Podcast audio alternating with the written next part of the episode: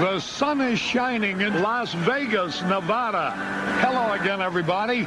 This is Harry Caray. That's the most asinine marketing I've ever heard of.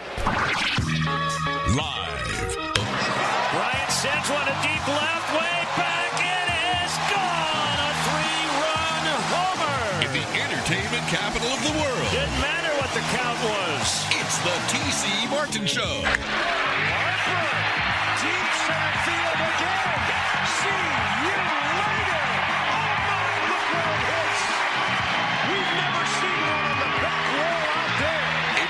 get your daily prescription from the doctor. Oh my goodness. That's the longest home run to center field we have seen in this ballpark. TC Martin.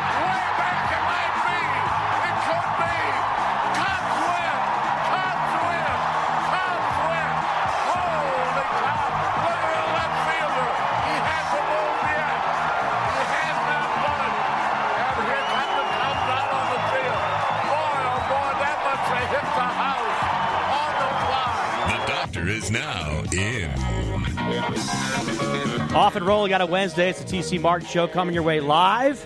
You can follow also at www.thetcmartinshow.com. All kinds of quality sports information across the board, show archives, and more. www.thetcmartinshow.com. I'm Chris Winn in for the Dr. TC Martin. He's live in Houston. They're getting set. Game two of the World Series goes down tonight. First pitcher on just past 5 o'clock local time. Jose Urquidy on the hill for the Astros. Max Fried hits the mound for Atlanta as the Astros will look to even that series up. Or the Braves could go up 2 0, and then the Astros would really be up against it in the Fall Classic. We're joined here live in studio by Joe Arrigo, co-founder of the L- the uh, franchise LV. Uh, does a tremendous job covering all things Vegas when it comes to sports. He can also chop it up too when it comes to the NFL Oh, yeah. and uh, across the board.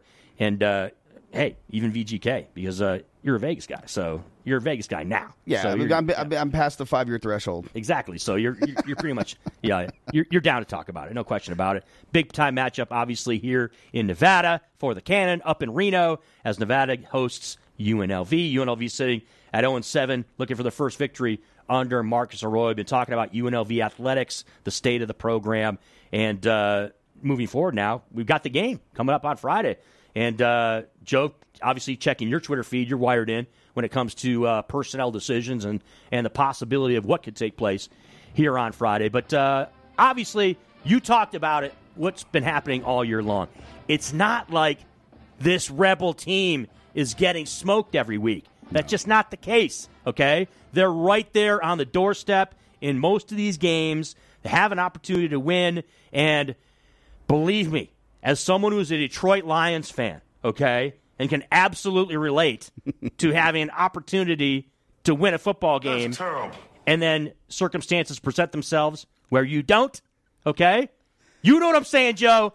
This is the kind of situation, again, where UNLV can absolutely go up there and win this football game, but uh, they're up against it. I mean, they're going on the road against a, a, decent Nevada team, and uh, it's they're, they're going to have to. Uh, uh, I don't want to say pull a rabbit out of a hat, but they're going to have to do some things uh, to to end up pulling out a W against this team. You know, Carson Strong, the the UNR quarterback. I won't say Nevada because the, the the the the friends I have at UNLV kind of get upset when I say Nevada or Reno, so they say this. They'll snap at you. Yeah, so it's just UNR. I know, I know they don't like it, but whatever. but the UNR quarterback, Carson Strong, could be the first quarterback taken in this draft. Mm-hmm. He's a legit guy. He's got a hose for an arm. He can toss it at least sixty. They'll put balls on a dime, and he and he does a good job. He can get to the line of scrimmage, and he can change the plays. Mm-hmm. He knows that he's been in that system long enough where he can he can change the play, which makes it extremely difficult for the defense. Um, but you know what? UNLV's defense hasn't been bad all year. They got manhandled against Iowa State, but they're bigger, they're stronger, and in some cases faster. And they they put themselves in positions to make some big plays. They did, yeah. And and you look at the unit. So the defense is good. The defense is fine. They've done a, they've done a really good job stopping the run. They've done that. Um, really, I mean, they held Ronnie uh, Ronnie Rivers to under 50, under under sixty yards rushing. They do a real good job stopping the run. The secondary, they're a little banged up, but they played well too. They give they they give up plays, but that's lack of pass rush, which has gotten better. So the defense is okay. Romeo Doubs is a is one of the best receivers in in really all college football, and he's a matchup problem. But Nohl Williams could be the best cornerback in the Mountain West, and he he's a rebel. So the this is gonna this is gonna be an intriguing matchup, but they just have to finish, and and it's really the last seven minutes of a game. Every loss that they've had, that's been clo- has been in the last seven minutes. They have to close out games. You mentioned the quarterback strong course for the Wolfpack. Uh, big time season so far. O- over almost 2,500 yards passing, 20 touchdowns, four picks for him. But one of the more interesting, I guess I'll put it, uh, uh, aspects that we talked about with UNLV football this year has been the quarterback position, right? For the Rebels. What's your perspective of how this is going to be handled, spe- uh, specifically in this game moving forward? Um, I, I, that's a loaded question. What do you think's going to happen, Joe? Who's Nah. going to be the signal call out Nah, there the know, most look, of the game? look. because look, there has been they it's there's been a lot of switcheroos. Okay, you had multiple guys going in playing the position in games. You know what I mean? Not just in series, in games. You know, and uh, it's it's it's been you know kind of a confusing thing for Rebel fans out there and for football fans to kind of follow regarding Marcus Arroyo and the powers that be there, right? The Right. coaches as far as what their decision making is regarding the, the signal caller position for the Rebels. So, Doug Brumfield has a back injury. I can say that publicly because it's been said publicly. Right. I won't say what it is, but it, but Doug was back. He came back Monday to throw a little bit. On Tuesday, he was out there in full pads and he was slinging it. So, I think Doug is day to day. I think there's an outside chance that Doug could play. I would, if I was a betting man, because I don't bet on sports, believe, believe it or not. Um, Cam Friel probably is going to be the starter. Um, and I get asked this a lot. I know, you know, we'll probably get into it. Um, I think Tate Martell will will be used in various roles, um, in maybe some wildcat quarterback like a Taysom Hill. Uh, I know he's worked out at receiver this week, and I can say this: Tate and Coach Arroyo get along great. Tate just wants to get on the field, compete, and try to win ball games, help this team win. That's all his goal has been since UNLV was the landing spot. It was just to get on the field, compete. He doesn't care what position. And now that I think Doug and Cam have started to kind of, I don't want to say separate, but Tate came in late. Um, I think Tate wants to get on the field, and, and those are the two guys right now that I think Coach Arroyo's kind of hitched his wagon to. Let's talk about Tate Martell because obviously a local kid, right? Tremendous success here with Bishop Gorman, a program that, uh, you know, let's be frank about it, is one of the more uh, high profile, elevated programs in the country at a high school level. And then, of course, he goes to Ohio State, right? And obviously, we, we understand, uh, you know, when you're recruited to a blue blood, big time school like that, you have expectations not only of himself, I'm sure, Tate, as far as being the quarterback of the Buckeyes, but also the Buckeyes of him. It didn't work out there, so he ends up going to Miami.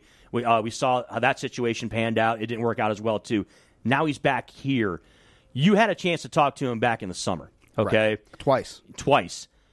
Now, I, I, I would expect, and this isn't breaking news or anything, I would expect that his viewpoints and his perception are probably very much different now as opposed to back then, right? Because back then, the expectation was, hey, this guy is going to be our quarterback. I mean, I mean, call me crazy, but when I when there's a guy that is at that level as far as what, what he's recruited at and what he's expected to be at the quarterback position, and you're going to the likes of Ohio State and Miami, you know, and yeah, so it didn't work out, whatever.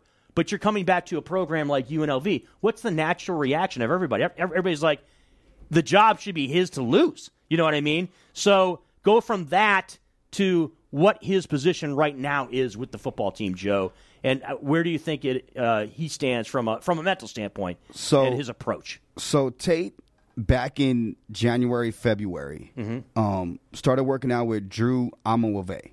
Drew is a renowned quarterback coach. I mean, the elite eleven quarterback coach, the top quarterbacks in the country. He works with them. Um, Drew lives in Utah now, and he comes down every couple of weeks, and he was working with Tate. Changed Tate's throwing motion.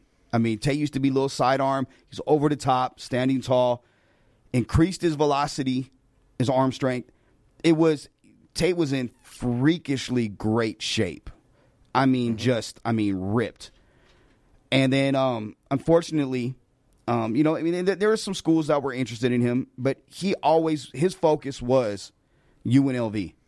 He wanted to come home. He wanted to play home in front of his friends and his family and his support group. And when Coach Arroyo and him had a chance to sit down and talk, and Tate went to his his Coach Arroyo's football camp a week before it. Tate tore a thumb ligament in his right right hand, so his throwing thumb, and he had to have surgery on it. He still went to the camp and threw. Had surgery the next day, um, and Tate just wanted to compete.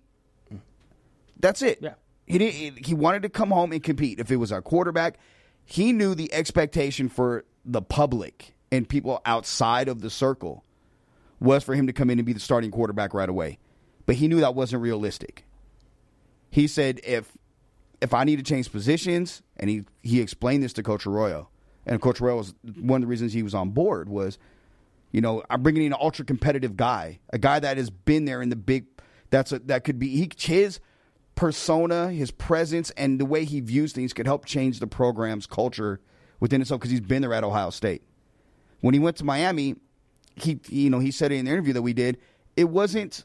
It was it was like I got to go to Miami because my friends are there. It was three days later.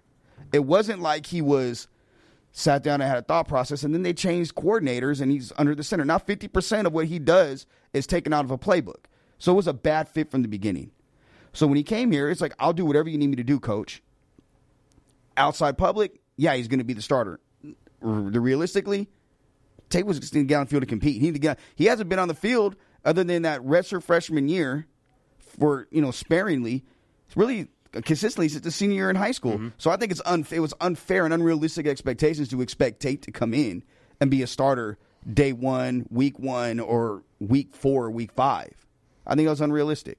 We're talking with Joe Arrigo here live in studio. UNLV getting set to uh, travel up to Reno, uh, battle for the cannon, in-state rivalry, obviously between these two teams. And uh, we talked about obviously the Nevada offense, right, and uh, and how potent they can be, and uh, the weapons that they have. It's uh, and you talked about UNLV's defense. It has their at points they have made some big time plays. I mean that secondary from Williams to Hill, obviously Oliver has made some big plays as well too that's going to be a huge key, right, in this game is going to be what that UNLV secondary is able to do up against the likes of uh, the aerial offense that uh, UNR can put out there. Hundred percent. You got. I mean, Nohl Williams, Aaron Lewis, Davon Walden will be, will be back this week off of, off an injury. Um, Cam Oliver. Those are guys. I, I think Michael Victor is good. I think this is a guy this week I would keep an eye on. Um, a 6'3", 205 pound slot corner that could even play some safety for you. Uh, Phil Hill has really solidified the strong safety spot. Baldwin and uh, James Baldwin, who who's a freshman, does a real good job at free. Same with Bryce Jackson, who's a senior now. The secondary is is is okay. They just it's they got to get pressure on the quarterback. You got to pressure Carson Strong to make some throws, and if they're able to do that, the the the say the the secondary is opportunistic. I mean, Cam Oliver has two picks. Almost took the one to the house against um or last Thursday Okay. in, Yeah. in in in that in the San Jose State game. Um, so when you look at, or no, excuse me, Utah State. Pardon me, it was because he got caught from Oh, two behind weeks ago. Yeah. So you, the secondary is opportunistic, and you got a guy like Aaron Lewis. Quite frankly, Aaron's five nine, five, you know, at, if that. And if he goes up against Doubs, Doubs is going to have his hands full because Aaron's going to fight him the whole way through. Now there's a huge height difference, six six three, six four, whatever the five. But Aaron was going to give him some trouble, and that's what I look for. You got you got to just get them off their routes, and you got to get them off schedule. If you can do that, it helps your defense out, and then in turn, it helps the offense out. Yeah.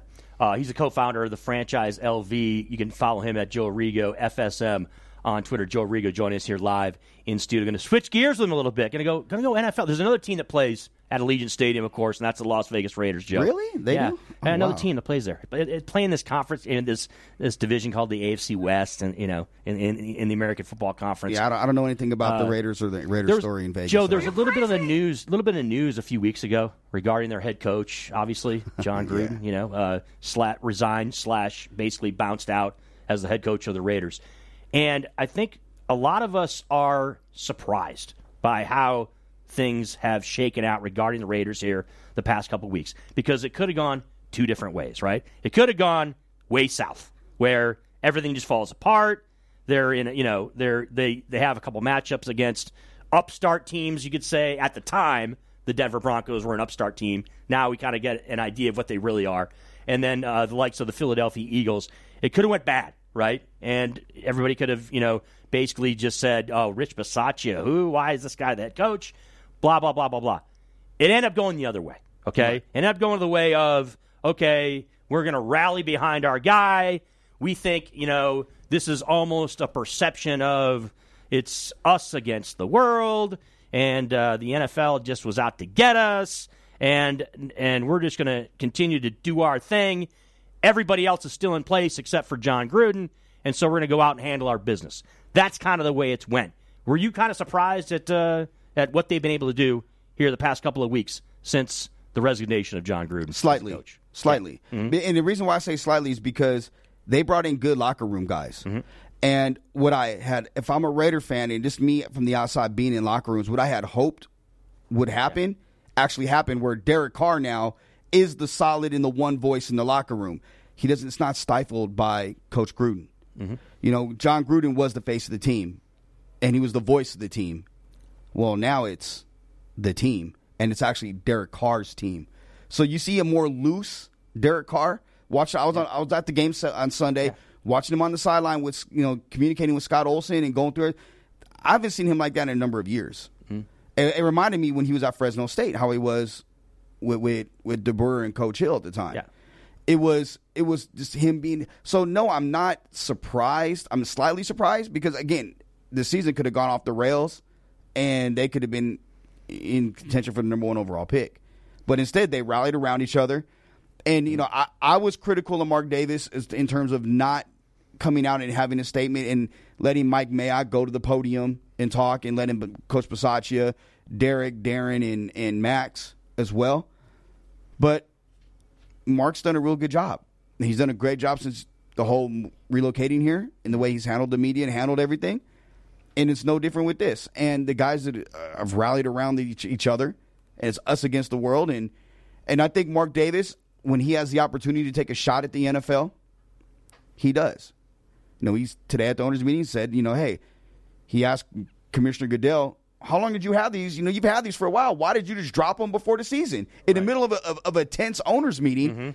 And he's and he's holding him accountable. Right. And then they asked him afterwards, you know, and I love the fact that Mark is a Mark is like I'm a, I'm not the story. I'm gonna wear my starter jacket in a backpack. I'm gonna sit here and I'm gonna have you got. I'll hold Yeah. court with you for a while. Mm-hmm. And he was like, yeah, I think it's wrong. Yeah, Yeah. no, of course I think it's wrong. And, and and but we're the Raiders and we don't expect anything less. It's not fair, and I would think it's to change. But hey, it is what it is. So we're used to it. I love that. And and, and Mark's just a genuine dude. Like I know we've seen him at you see him at Aces Yeah. games and Absolutely. see him around town. He's just a real honest. This is how it is. He's is the guy's guy. It's been a great fit for Vegas, really, 100%. To, to have them come in. But uh, and you brought up, of course, the NFL medias. After the break, we're going to get into another story that came out of there that uh, is int- is interesting to say the least. But uh, but but back on the Raiders and Derek Carr specifically. Look, uh, it's almost you. You talked about uh, you know it, he feels freer. There is there's absolutely a sense that the offense almost has been unleashed since John Gruden has left as the head coach. I mean, uh, i- i- is there a lot of truth to that? Because look, I mean, you look at st- from a statistics stand, uh, I can't even say it, statistics standpoint for for Derek Carr. He's you know what the only the only NFL quarterback with over 300 yards passing, I believe, in the last five games. Offensively, it just seems like they uh, they they've cut loose a little bit more now that uh, Olson is just basically the guy that's running it, and it, there's Well- no there's no Gruden influence, I guess. That's the, the, way best way it. to say it because Yeah. Derek also has input with the offensive game plan, Mm-hmm. and I think that's key. I TQ who does a, who does a show with me on Franchise Sports Media, um, he said and he said the best a couple weeks ago. When it comes to the first 15 plays script, Gruden's phenomenal. Yeah. It's the adjustments now. And that's where he felt the game is maybe not past Gruden by, but he needed to take a step back and let someone else do it. I think now the first 15 is cool, but the adjustments, it's Derek and Oli working together, and they're seeing things, you know, th- the same. So Right. they, they kind of know what's going on. And look, I've been a big Derek Carr, I don't say supporter, defender. Exactly. Yeah, because let- let's be honest about it, right? He's a guy who's been under fire, not because of his personality. He's a great guy, right? He's a uh, you know someone who's uh, who's a, a God fearing individual, someone who you know. The, I mean, those are tremendous characteristics that he has. But it's about on the field, right? It's about what you know his win loss record. Basically, it's about you know not you know being being a, a playoff quarterback, right? Almost kind of the same along along the same lines of a Matthew Stafford, right? Where the guy's talented. We all know he's talented, but it just doesn't seem like you know it doesn't seem like he's performing up to standards. But uh, you know he's absolutely emerged as a guy that can be talked about as one of the best in the league. One hundred percent. And Yeah. the thing is, he's he stabilized the quarterback position since maybe Rich Gannon, but Gannon was there five years, maybe even b- back to Plunkett. That's how long it's been since the Raiders had a legitimate quarterback. He stabilized it. He stabilized leadership in the locker room. He's a guy you don't have to worry about. Like like the thing we say with our company, we don't care if DC is at a strip club and you see him doing some type of illegal activity like that it, that's not a story to us because that's his personal life Mm-hmm. Yeah. but that's never going to happen because that's the kind of guy he is you know what you Yeah. get with him so that's why we use that as an example and he he has been everything the raiders had hoped for and if you go back to right the year he he broke his ankle he was probably going to win the mvp Mm-hmm. And then he comes back and the next year he plays with a broken back part of his back was broke right Exactly. So he's been he's dealt with adversity and he's been able to to come out on the other side. he's of it. unfairly took things on the chin when he shouldn't have, Mm-hmm. and and and it's if, if whether it be if it was John or if it was Reggie when he was there or whatever the case may be, he's taking things on the chin, taking responsibility for things that he probably shouldn't have because it's made him look bad. But I'm don't be surprised if Derek Carr signs a massive deal with them this offseason. Another guy that is a clear indication that we are just uh, when it comes to the NFL, we want our instant gratification. We want our you know if you're drafted in the first round, if you're expected to be a star. We want to see you be a star in like two games, right? I mean, that's it's. I mean, it's it's Two almost to that point right now. and so, obviously, I'm thinking of the likes of Henry Ruggs, right, as a receiver. Henry, you know, didn't have you know, obviously a great rookie season by any stretch of the imagination. Uh, you know, call it COVID, call it whatever it is. It wasn't outstanding for him. He has started to emerge, right? And I just want to kind of get your take on what you think his progression is going to be and what you think because look we understand we, we love guys like Renfrow you always got to have a guy like that right? Obviously darren waller one of the best tight ends in the league okay? Hasn't had the statistical season he had a year ago but we still expect him to be a major cog Right. in this offense. A huge key is going to be henry ruggs right? And just how good this kid can be. When he got drafted, I got a text from someone in in the war room that just said speed. yeah. And my question is, how much of that was Ruggs not being effective? How much of it was Gruden not using Ruggs the correct way? Mm. Because Ruggs was never used at Alabama, running them deep corners and post and dig. He was used. He was running dig routes, but he was running more bubble screens, slants, digs, get get him in space. That and then you then you can utilize him over the top because that threat is still there. Mm-hmm. That's football one. But I seen last. Oh, you seen him running those nine routes, those mm-hmm. eight routes, those seven routes, which is corners, posts, and and and hail marys, deep bomb routes. Exactly. For those that don't know. Yeah. So I love the Ruggs. In fact, his trainer is a good friend of mine, uh, Dion Hodges. Mm-hmm. Dion trains him, uh, Josh Jacobs, Jonathan Abram, Fletcher Cox, a slew of people, Mm-hmm. Rasul Douglas, and Dion and I were talking about it this offseason. Like he was like, "Hey, he's like Jay, Henry's about to blow up. Yeah. Just watch. He, he's and give him credit. The guy's putting work in his craft. The guy stays committed to football. He's not out. You know, he's not a guy you see out and about doing a lot of things. Mm-hmm. He's a guy that just puts in his work. So I, Ruggs is, is is key because that opens up Darren Waller and the underneath stuff. That opens up Renfrow underneath. Even even Bryan Edwards. That opens up Edwards. Opens up the running game. Like okay, put eight in the box because now we can go over the top. Oh, you're not gonna play in the box. Okay, now we can go over the top. That's the part I love about what Ruggs brings, and that's why I, out of all the receivers, I thought Jeudy was the best route runner. I thought Justin Jefferson was the most complete receiver. but Ruggs was the best fit for the Raiders for what they do on offense. We're talking to Joe Arrigo, co-founder of the franchise Sports Media Las Vegas, here live in studio, the TC Martin Show on your Wednesday. Raiders coming off that 33-22 win this past Sunday over the Eagles. Now they get a bye week this week, and then next week they go to Northern New Jersey to take on a Giants team that is just floundering right now at two and five. So I don't know. I mean, look, you don't want to call it like a tune-up game because it's the NFL. You know, every week is is a challenge, but. uh is there is there a danger that this is a look past point for for the Raiders because obviously you have a, a big time Sunday night matchup coming up against your division rival in the Kansas City Chiefs coming up the week after. Your thoughts regarding uh, how this could go down with the Giants and the Raiders coming up a week from now? I think the Giants are a mess, even though they had a big win this past Yeah. weekend. Yeah. I you know, and there's a bunch of injuries. I mean, is, is Saquon going to play? That's the that's the you know if Saquon. I like the Raiders in that game. I mean, I, I think you know Pete Carroll does a good job. He leaves a most teams leave Saturday, get their Saturday for the game Sunday, then leave. If they leave Friday, get their Friday, it gives them a day of rest and kind of and coming off a bye week, the Raiders are going to be healthy. I expect Waller to be back. I expect Is know, Jacobs going to be? Uh, what, I don't know what the status is. he said he said he's ready to go. Okay. So, So I mean, fine. you get Jacobs Yeah. back. Hopefully, you get some. Your offensive line gets a little more healthy. Yep. You know, you you could be in a you could be in a good a good spot. So I like the Raiders in that game. I I'm just not a big fan of the Giants and what they got. I, I talked to a Giants fan Saturday night. I was at Whiskey X at, at the Cosmo, right? Okay, yeah. And a, a buddy of mine was there, and he, he had a booth, and, he, and I said, "So what do you think of your season?" And he goes, they're probably if they don't win tomorrow, they'll win one of the next three. But Judge is going to get fired, and my worst nightmare happens. And I'm like, "What's that?" And he goes, "Jason Garrett will be the head coach." Really? So That- yeah, so I'm sure that I'm sure that would just make Giants fans all across the tri-state area just ecstatic that uh, you're running a retread out there, the likes of uh, Jason I mean, Garrett. Jason Garrett. That would be, uh, I don't know, it'd be it'd be kind of fun to watch uh, the reaction from the so outside. what I say is, if the Raiders blow them out, Uh-huh. it's the kiss of death, and it's going to be the Adam Gase effect. But they they they're going to run another coach out of out of Jersey.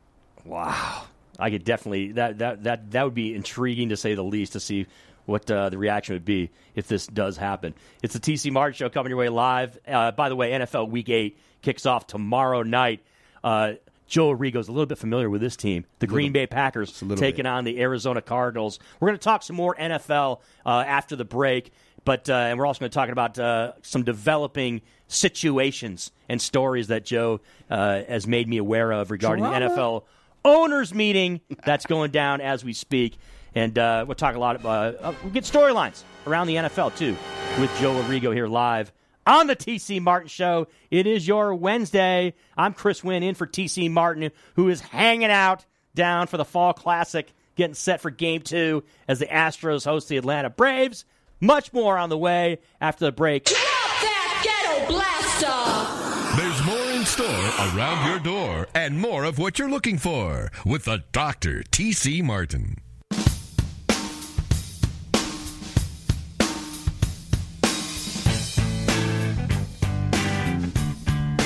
Rolling along on a Hump Day, it is the TC Martin Show coming your way live. I'm Chris Winn in for TC Martin. I'll be in again tomorrow because TC's going to be en route from H Town back here to Vegas as uh, it'll be the conclusion of Game Two tonight of the World Series as the Astros are hosting the Atlanta Braves. And we have breaking news. Joe Arrigo here is live in studio with us, co-founder of the franchise, LasVegas.com. And also we have our esteemed host, TC Martin, live on the show. TC, what's going on, my friend? See, Wayne, what's going on, brother? Coming to you from the beautiful confines here, of course, at Minute Maid Park, my friend.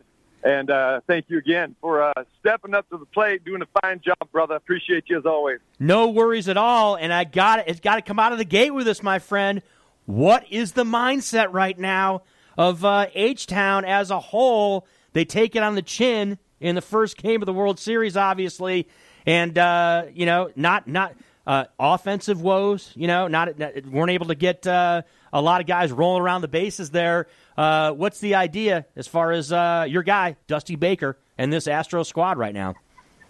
you know, Dusty thinks that uh, he goes, "Hey, it, it's it's one game, and the bottom line is, you know, when you don't get uh, leadoff hitters on, I mean, that's going to come back to bite you." And uh, the Astros didn't get a leadoff guy on for the first seven innings, and uh, that's it. I mean, you know, you got some guys that uh, that, were that have been slumping. You got Jose Altuve and uh, again Alex Bregman at the top of the order, and that hurts you, you know, and that's exactly what happened. But they're taking the mindset that hey, it's not like the Astros didn't do anything uh, their bullpen came in, and uh, Jake Odorizzi gave them a lot of good innings in relief. Didn't really have to burn up any of their main guys last night, so they saved Graveman, they saved Pressly. You know, you know, uh, you know, for down the stretch here tonight, hopefully. But they're looking at it like, hey, we've been here before. They've dumped a game before. As you know, uh, they've been down three games to nothing as recent as last year in the ALCS against the Rays. They forced a, a seventh game, but they still feel that hey, they're the favorites here. Uh, the offense is not going to get shut down uh, like it did uh, last night, and uh, it's one game. And, and like Dusty said, more of the credit goes to the Braves. It's not that the Astros really did anything wrong uh, that cost them the game, but it was all about uh, the Braves really capitalizing those big bats for the Braves, like you and I talked about yesterday. They came through. So kudos to the Braves for winning Game One. But the Astros come out of here with a split. They're going to be real happy, uh, you know, knowing that uh, they got three in Atlanta and then back here for six and seven if necessary. Yeah, no question. Uh, Jorge Soler, of course, big time game, goes two for five, had that home run, the two RBIs for the Braves. But uh, you, there's no doubt about it, right? You, you're expecting the Astros to have much more efficient offensive output tonight with uh, all the bats that they have there. But uh, how much pressure is it on Jose as he takes the ball for the Astros there in Game Two? And what essentially, I mean, let's be let's be straight up about it. Uh, it's a must-win game for the Astros. You do not want to go down 0-2. What do you what do you think uh, Jose's uh, mindset is right now rolling into this matchup? You know, all these guys are really calm, cool, collective. Even though they're young, uh, you know, Ur- Urquidy has had some struggles, but Urquidy's had some brilliant moments as well too. So you're banking on, you know, Urquidy, you know, pitching at home, and Dusty wanted to go with him in Game Two instead of Game Three, and then uh, you give Garcia that extra day's rest. Thinks Garcia, with a little more experience, is better on the road. So that's why Urquidy is getting the start here, you know, today. He's comfortable at home. He's pitched pretty well at home. So, you know, I think that's the mindset. But yeah, there's pressure. There's no question about it. I mean, any way you look at it, this is the World Series. And even though you have home field advantage, you're staring across uh, these Braves bats. But we've seen this with the Astros before, you know, where they've gotten down in a series. They were, you know, down 2-1 to Boston, and boom, you know, they came back and won three straight. So uh, pressure, no question about it. But remember, like we've talked about all along, this is a veteran-laden team. They've been here before. They've got the big sticks. They got the solid defense. And the key is if they can get a good five, six innings out of Urquidy, they'll be in pretty good shape. But he's going to have to shut down those uh, Braves bats. TC Martin, our host of the TC Martin Show, joining us live from Houston, getting set for Game Two of the World Series. The Braves hosting, or excuse me, the uh, Astros hosting the Braves in that matchup. Uh, we saw the unfortunate injury, obviously, right? TC last night as uh, Charlie Morton was on the hill for the Atlanta Braves and uh, you know suffered a broken right fibula after he was struck, obviously in the lower right leg by Gurriel's, uh, you know, 102 mile an hour comebacker in that second inning of the game last night. And what, what was kind of crazy, and look, we, our, our perception uh, might have been a little bit different than yours. What are your thoughts regarding that injury? And, and then the guy actually stays in there in the game before uh, exiting in the third inning after suffering that injury, TC. You know, again, you know, when you're at the ballpark and, you know, again, you don't have the use of replay and commentary, so you really don't have any idea what's going on. And, you know, I noticed uh, him limping, you know, as uh, he was getting taken out of that game. And mm-hmm. so we were all just going like, "Hey, what's what's going on here?" I go, "Wait, he's he's limping. That that's got to be a leg injury, either a hip or knee or something like that, you know." And again, you you know, he played it off, you know, really well. He's you know, from my vantage point, that you know, after taking that you know that line drive off the knee, that uh, that, that he he was okay. He covered up pretty well, but he couldn't cover it up with the Braves training staff, and they said, "Hey, we got to get him out of here." It's unfortunate, you know. Charlie Morton, a former Astro, there's a lot of people that still love Charlie Morton here, and uh, you know now he's done for the series. So that is a crushing blow for the Astros, as Charlie Morton is your number one starter coming into this series. And transaction news, TC, and uh, and the guys here live in studio. Left-hander Tucker Davidson is the one who will replace uh, the injured Charlie Morton. Uh, Davidson, uh, pretty young guy, 25 year old guy. Uh, hasn't had a whole lot of big league experience. He had four big league starts this year. Uh, never, never been in a postseason game before. So, you know, kind of a tough hit there for the Atlanta Braves from a, pitching staff standpoint there for them. So uh, uh, I don't know if you know a whole lot about Tucker Davidson, TC, about uh, what he brings to the table for that pitching staff for Atlanta. Well, he's he's just a guy that's going to be another one of those arms that they're going to plan on using in maybe games four and five. See what this injury does. It now takes Charlie Morton out of game five. So Atlanta's already going to go with a bullpen game. They're going to go to the reliever city, you know, starting off in game four. Now that has to push everybody up a game now. So now you got to, you know, if you're Atlanta, you got to say, okay, how does Max Fried come out of tonight's game? And that's a big thing. I mean, he's coming off that Dodger game with the Dodgers pounding him around. And that's why there's the belief here that the Astros are going to be okay because we know how the Astros, uh, you know, what, what they do against left-handers.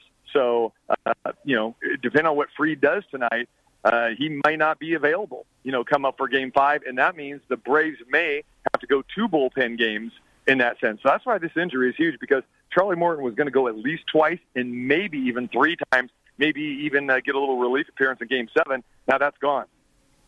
It's uh, game two. It uh, first pitch just after five o'clock local time tonight, as the Astros are hosting the Braves in the World Series. TC Martin is going to be live there in the house, and then it'll be rolling back here to Vegas. Well, okay. So if it's TC Martin and he's on the road, what does that mean? It means that there are food adventures that are going on, folks, across the board. And Joe Arrigo, who's live in studio with me. Joe, you had a recommendation for TC, a spot for him to hit when he's in H Town, my friend. Yeah, TC, my guy.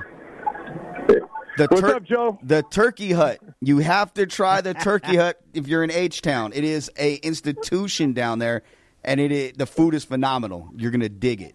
Yeah. So here's the thing, Joe. With, with, I'm not a turkey guy. I don't. I don't even like turkey on Thanksgiving. I can't do it, Joe Arrigo. I can't do it. I'm all about the steak. I need the potatoes. Give me the ribs. Give me my Mexican. Give me my Italian. I'm just not a turkey guy. Wait a It's minute. low on the food chain. TC. Low on the food chain in the TC Martin world. How is that even possible? So, so what's the deal on Thanksgiving? Are you a ham guy on Thanksgiving, or what are you rolling out there if you're not a turkey Okay. guy when Yeah. uh, you know on the biggest turkey day of the year? See, when I'm here's what I, I I've taken one for the team Uh-huh. all of these years with the family and going and doing the things and all that sort of thing. But since the family family's of uh, dwindled over the years, Yeah. I, I just stake it up, bro. I stay at home. I watch the, the the quadruple header of the NFL. I'm going to get the steaks. I'm getting the steaks the day before. I'm going on the grill, brother. That's what it's all about. And speaking of food, guys, Yeah. just went to Papa's Barbecue. Just posted some some pics there. So check it out. Had the pool pork, had the brisket. Outstanding, one of the best in H Town. If Joe knows anything about barbecue in Houston, he'll uh, he'll nod his head, give me a high five on that one. But Yeah. Papa's Barbecue just got down. I just got down. I got busy, and that's the problem. I mean, so many good food spots. When I get into the park, I'm not that hungry, but I did get the Nolan Ryan footlong hot dog last night. It's one of my traditions. I had to do that about during the fifth inning last night. So yeah, the food options in the park they get swayed because I got to throw down before I go in. Oh yeah, that looks good. Oh, we just got the pick. Yeah, Numchuck just lined us up and showed us what was going on. Hey, you know what? Uh, TC, getting ready for game two. Got to get. Uh, hey, give me. Tell me what's going to happen. I myself personally, I think that the Astros are going to get it done. I say the Astros eating up the series. I think they get some offense going. I think you're going to see some balls flying out of the park there for Houston. I think you're going to see a lot of those orange towels getting tossed around. You're going to see the people fired up with their, you know, 1975 Astros jerseys in the stands. People are going to be happy. What do you think goes down here, game two of the series? I do think the Astros uh, answer the bell, and I think uh, even though Fried is, it was fantastic in this postseason uh, up until the last game, I think that the Astros uh, will will get to him tonight, and uh, I think the bats uh, do come alive. But again, if they're not hitting at the top of the order, if Altuve and Bregman are struggling, then it, it, it, they could find themselves down 0-2. Those two guys are going to be the keys in this game. Urquidy, ah, you know, again, I mean, we've seen we've seen him on at times, we've seen him off at times. There's a lot of intrigue here because when you got the offense that both these teams have, you know, it, it's just who's going to take advantage of it. And obviously, last night the Braves took advantage of it immediately with Soler's, you know, blast in the in the first at bat. And uh, there you go. But Soler, kind of weird. Uh, Brian Snitker moved him out of the leadoff spot tonight. I thought it was kind of strange to see him in the leadoff spot last night, but now they moved him down. And, uh, you know, so Rosario's going to go to that leadoff spot, which is probably even more dangerous. So we'll see what happens, man. But I think the Astros get it done. It's 1 1, and then we got ourselves a series. At least that's what everyone here in H Town is hoping for. And that's what I'm hoping for uh, as well too, man. There he is, the doctor, our electrifying host of the TC Martin Show, live in Houston, getting set for Game Two of the World Series. TC, enjoy yourself there. We look forward to seeing you when you- when you're back in town, baby. Vegas bound tomorrow and uh, back on the show on Friday. All right, buddy. That's it. We'll be at the Cosmopolitan on Friday. Everyone, come on out and enjoy the show. See Win, Joe. Appreciate you guys uh, being there today. Thank you very much. No Thanks, question man. about it. There it is. TC Martin live in Houston. And uh, by the way, saw the pick too. So Nunchuck threw up a couple more picks that I saw. Had the, that marquee looking, uh, you know, display out there in the front of the uh, in the front of Pops, and the food just had me mouth watering over here. So it was big time. I was loving it. But uh, it's the TC Martin Show coming your way live here on a Wednesday. I'm Chris Winn in for TC Martin today. Also be in for him tomorrow. Joe Arrigo's joining us here live in studio, talking a little bit NFL, talking some Raiders, talking some UNLV. And uh, now we're going to get back into the NFL because, uh, as I teased before the last break, there's some goings on down at the uh, NFL owners meetings, and uh, obviously we're here in Vegas, so we talked a little bit about you know what Mark Davis, his reaction regarding the Washington football team investigation, his perspective of all that. But Joe, there's actually another story that has uh, taken place as well too regarding the owner down in Los Angeles of the Chargers. Yeah, it indirectly affects the Raiders. Uh-huh. And we can, you know, I don't, we run We we're short on time, time. yeah. Oh, we got time. Okay, We well, time. basically, um, Stan Kroenke, Right. Mm-hmm. the owner of the Rams, is trying to stiff the NFL on legal bills and may sue the NFL over the indemnification clause in agreement he signed as part of the relocation. Now, that's a clause that you sign if you're the people that are going to try moving to basically say, I'm a, we'll handle the bills, we'll take care of it, nothing comes back on the league. Well, St. Louis, there there was an email that was sent out from someone in the NFL that is that somehow the attorneys for St. Louis, the city of St. Louis, got a hold of, mm-hmm. and is basically the blueprint for their legal case against the NFL. There are some teams whose legal bills are already eight figures. Kroenke's not trying to pay those bills. Okay, so obviously, when I hear this story, right, and everybody else listening too, and, and NFL fans out there and people around the NFL, they hear this, they think of, okay, someone's looking for uh, an opportunity to change the rules, right? Kind of admit, you know, one team, uh, the other teams had to uh, be responsible for this, and now it appears, right, that Stan Kroenke is trying to switch things up, pull the old switcheroo, so that uh, he doesn't have to. Well, right? Am, it- am, am I getting the gist of it here? Is that kind of the idea? Kind of, kind of, sort of. Because Okay. if you go back to when the whole L.A. relocation was taking place, Mm-hmm. The Rams and Chargers had the deal in Carson, and they actually were approved, not Stan Kroenke, by a vote of five to one. Mm-hmm. Well, the NFL wanted Kroenke there because more money. He'll build the stadium himself, less headaches. yeah. So they had this backdoor agreement. Okay, you take the Chargers, Ram or Raiders. Where do you want to go? Okay. I want to go. Okay, well, And everything worked out with Vegas. Everything worked out, but the city of St. Louis said, "Well, you guys broke your own. You guys didn't even follow your own protocols for relocation, and you've cost us hundreds of millions of dollars." So they're suing the NFL for that. Well, Kroenke now is like, "No, no, no, no, no, no. Like, I'm not paying the bill for you guys." So in this meeting today, Roger Goodell actually asked, and Jeff Pash, who's the chief legal counsel for the NFL, asked Kroenke to leave the mm. room, as well as every person that's not an owner or representative for the owner and league official at the meeting. Mm-hmm. And there was a lengthy discussion that Jeff Pash kind of ran through everything to the point where Jerry Jones was defending Stan Kroenke and said and asked Pash, "Hey, like I heard, I was told that he's offering the settlement in the billions. And Jeff Pash goes, "No, but his what he's offering is worth is more than some of the people who own teams Right. for the city of St. Louis." Yeah. But then Jerry Jones flipped it and said, "Well, I also heard that he's he may sue us because it's indemnification clause that he doesn't want to do it."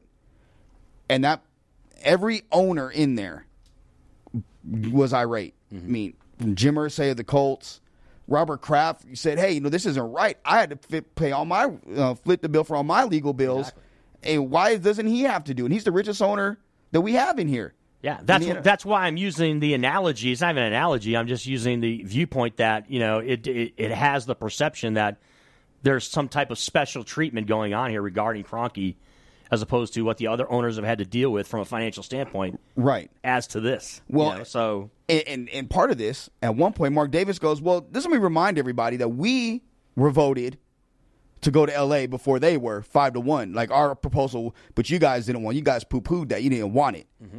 To now, um, Daniel Snyder's wife, who's acting and in as the person who runs the team since he's been suspended or whatever you want to call it, s- apologized to the league for bringing forth all this stuff because of her investigation. To where Mark Davis then questioned Roger Goodell. Well, so speaking of that, how long did you know about these emails before you you? and it just became a a a, a, show that you can put an expletive in front of. Exactly. And it, Yeah. it's billionaires fighting with billionaires. It was it's it's comical and it's great. And just to kind of put a cap on it, just not a position that if you're Roger Goodell, you want to be in, right? At the owners' meeting where you're just getting, you know, essentially shell shock from each side uh, on, on issues, you know, uh, two different issues that could, you know, that could be combined, I guess. But at the same time, not a great spot for Roger Goodell you want to be in when it comes to an owners' meeting like that. the the the the part is that that people forget is Goodell works for the owners technically, Mm-hmm. so he's going to be the one taking it on the chin. That's why he gets paid so much to take it on the chin. Yeah. But now they're now they're fighting with each other, and I could say honestly, um, and publicly that Stan Kroenke is not happy with Dean Spanos Mm. and the arrangement they have at SoFi Stadium in L.A. And he would love someone to buy the Chargers to get rid of Spanos because he is now. People talk about Mark Davis's money. Their their hands are always in Mark Davis' pocket. Mm-hmm. Yeah. Mark Davis is fine financially. Dean Spanos is probably the, the most cash poor owner in the NFL, Mm-hmm. and it's now costing Stan Kroenke money, and Stan's not happy about that. We'll see how it all shakes out there as the NFL owners' meetings continue there. Uh, going on the field now in the NFL. Uh, one of the more anticipated matchups on Thursday Night Football. Thursday Night Football kind of been a smorgasbord here during this season. There's been some good games, good matchups. There's been some not so good ones throughout the history of Thursday Night Football. It tends to be a lot of bad games. Not the case this week, as the uh, Cardinals, who remain unbeaten and have matched their best start in franchise history since uh, 1974, they are undefeated. They take on a six and one Green Bay team, Joe. That uh, despite the fact that they got uh, just flat out embarrassed basically in Week One, have just gone on a run here. Uh, but they're still dealing with things. Obviously, uh, Allen Lazard as well as uh, Davante Adams both out because of COVID. Uh, COVID Davante has a chance to play. He, has an opportunity to play? From my understanding, he passed one COVID test today, okay. and if he passes one tomorrow, there may be a private jet to fly him down to Arizona, and he could be there in time for the game. Okay, so they, uh, I'm I'm just looking at the article from ESPN. They're saying that uh, there's a challenge facing the Packers because possibility Davante Adams and uh, Lazard being on the reserve uh, COVID nineteen list, and then uh, Marquez uh, Valdes-Scantling obviously can come off the IR because he's missed the last four games with that hamstring injury. But uh, your anticipation of this matchup, I mean, look. The Cardinals, I have to say, are one of the surprises I think this year. People thought they'd be good. I don't know if they thought they'd be this good. And uh, Kyler Murray has really emerged as uh, one of the better quarterbacks in the league. MVP right now, if we had it. JJ Watt's out with the shoulder, so that that definitely hurts. He's one of their he's their best run defender as well as their best right. Well, and Chandler Jones comes back, but one of their best pass rushers. They, I think you're going to see Green Bay run the ball. They got a dynamic one-two combo with Aaron Jones and, and, and AJ Dillon. And if you get even without the Green Bay six zero oh without Davante Adams, Yeah. you know, so in Green Bay, from an injury standpoint, mm-hmm. their top corner, maybe the best in the league, Jaire Alexander, has been out since week three. Za'Darius Smith has been out. Preston Smith was missed last week. David Bakhtiari's out, and he's been, he'll be back probably week nine. Elgton Jenkins missed missed of three games of the season. Green Bay hasn't hit their stride, and they're still six and one. And when you add Jalen Smith, Whitney Mercilus, Rasul Douglas, Green Bay is probably when they get healthy going to be the deepest and, and the team that's going to make a, a, a big time run. So I wouldn't put anything past Aaron Rodgers. Yeah, there's uh, no question. And, and, and Joe, let's be honest, it's going to be a lot of fun to kind of see the jockeying, right, of these top three teams in the NFC throughout the rest of the season. Obviously, the Green Bay Packers as well as Arizona, and of course the Tampa Bay Buccaneers, right? They just keep going. Quarterback, I mean, you're kidding me? Tom Brady just keeps on doing it. The guy, you know, eh, Could he play to 50? I guess, but it's just uh, and look the plethora of weapons that they have there in Tampa Bay, and uh, Tom Brady 600 t- a touchdown pass, and uh, Mike Evans says, "Hey, fan, here you go." What This would you ask for? Like, like, like, like, what would you ask for if, if you if you got the ball from Tom Brady? What would you what would you have asked for? I, I got to be honest. Play and- man his money. maybe this makes me sound greedy, but I'd be like, Tom, just cut me a check for like 200k. You know what I mean? Like I wouldn't go over the top it? and say, well, I mean, I, I, I because I, I, I, I want to maintain a like a, a viewpoint that I'm not trying to completely put the screws to him. You know, maybe 500 grand. Okay, maybe, maybe yeah, Tom, just write me a check for 500 G's. Bang. There you go. I mean, let, let, to be honest, what what he, what the fan is getting is kind of ridiculous, right? A seventy thousand dollar Bitcoin. which Bitcoin's not even a big thing yet. Yes, there are some places that accept it, and it's a, a type of uh, cryptocurrency that's kind of being uh, implemented, but it hasn't necessarily been a solid thing yet. And then all the other stuff is not even close to what the what three quarters of a million No, dollars no, the- that the ball could be worth. No, they, I mean it's they- not even close. They appraised So- the ball at two and what the guy got for I'm like no jive. What the guy got for was like you know these it's like four hundred thousand dollars worth of stuff. A thousand dollars in the shopping spree, two se- season tickets for the next So two it years. adds up to um, to almost four hundred grand. He got two season tickets for, Okay. the, for the end of the, for the rest of this year, and then two se- full season for next year. Okay, so it's not even like for a lifelong season ticket. No, something it's like that. It's this year, next seasons? year, this year, next year. He got a thousand dollars in the store. He got uh, game cleats from Evans. He got Mm-hmm. uh, game jersey from Brady. He got helmets um, and all this helmets is and signed everything. by him. Yeah. Helmets, jerseys signed by Brady and Evans. Um, like it, it ends up being like four hundred grand worth of stuff. I mean, so he he made out, but for me, for me, I would have made. I, I would have if it was depending on the team. if it was Green Bay, Yep. I would have been like season tickets for the rest of my life. You know, I want I, and I would I would want the jersey of that game too. That he threw Yeah. the six hundred touchdown passing. Well, what would have been hilarious is if it was a fan of uh, you know any other team except for the Buccaneers that happened to get the hand of the ball in the stands. That would have been hilarious. to and he knew he messed up the second Yeah. he gave that ball up. He was like, "Oh no." Yeah, exactly. hey, Joe, we appreciate you coming in the studio, man. No Good worries. stuff. Getting a chance to chop it up, all things UNLV, football across the board. Follow Joe at Joe Arrigo FSM on Twitter, co founder of the Franchise LV podcast director for SB Nation's uh, Silver and Black Pride podcast network. Joe Arrigo, uh, always appreciate it, man, getting a chance to chop it up with you appreciate on a, on a Wednesday. Appreciate it, man. Thanks for having me. Thank stuff. you, uh, everybody, for listening. Yeah, it's the TC Martin Show. It's come, come your way here on your Wednesday. Much more tomorrow. We'll break down, I'm sure, talk about game two of the World Series. Uh, also, the NFL News will probably preview that matchup between Green Bay and Arizona and much, much more. Go to www.thetcmartinshow.com for all the show archives and information across the board. For TC Martin, for Numchuck, for Joe, and for uh, and thank to our guest Nick Monsanto as well too earlier. I'm Chris Winn. I'll be back again tomorrow. Everybody have a great night out there.